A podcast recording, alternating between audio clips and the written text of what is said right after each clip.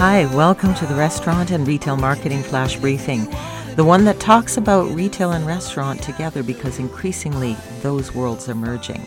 I'm your host, Michelle Brisbois. Let's get started.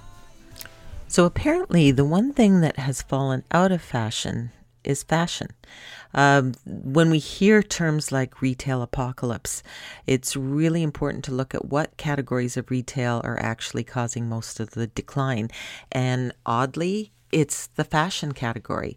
So, according to the U.S. Bureau of Labor Statistics, from 1977 U.S. households spent 6.2% on apparel, and by 2017, that had dropped to 3.1%. So, um, a lot of the closures of retail uh, stores over the last few years have actually been connected to the apparel industry.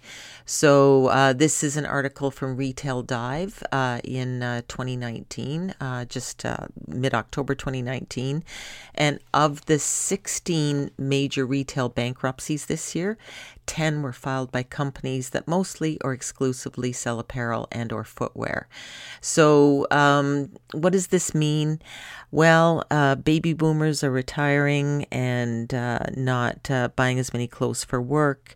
Uh, younger generations coming on stream for work. If you look how things have changed since the 70s, we used to have um, different clothing for everything we did during the day the clothes for home, the clothes for work, the business suit uh, outfits for church. And now we're wearing our sneakers and tracksuits for church, and presumably God loves us no matter what. But uh, certainly, it's kind of a one size fits all when it comes to apparel these days. But it also means that we as consumers are more interested in experiences. That's a good thing for the restaurant industry to keep in mind. So, uh, some stats to focus on when you hear terminology like retail apocalypse. Don't run screaming into the night. It's kind of isolated into certain categories. There are many that are thriving. Talk to you tomorrow.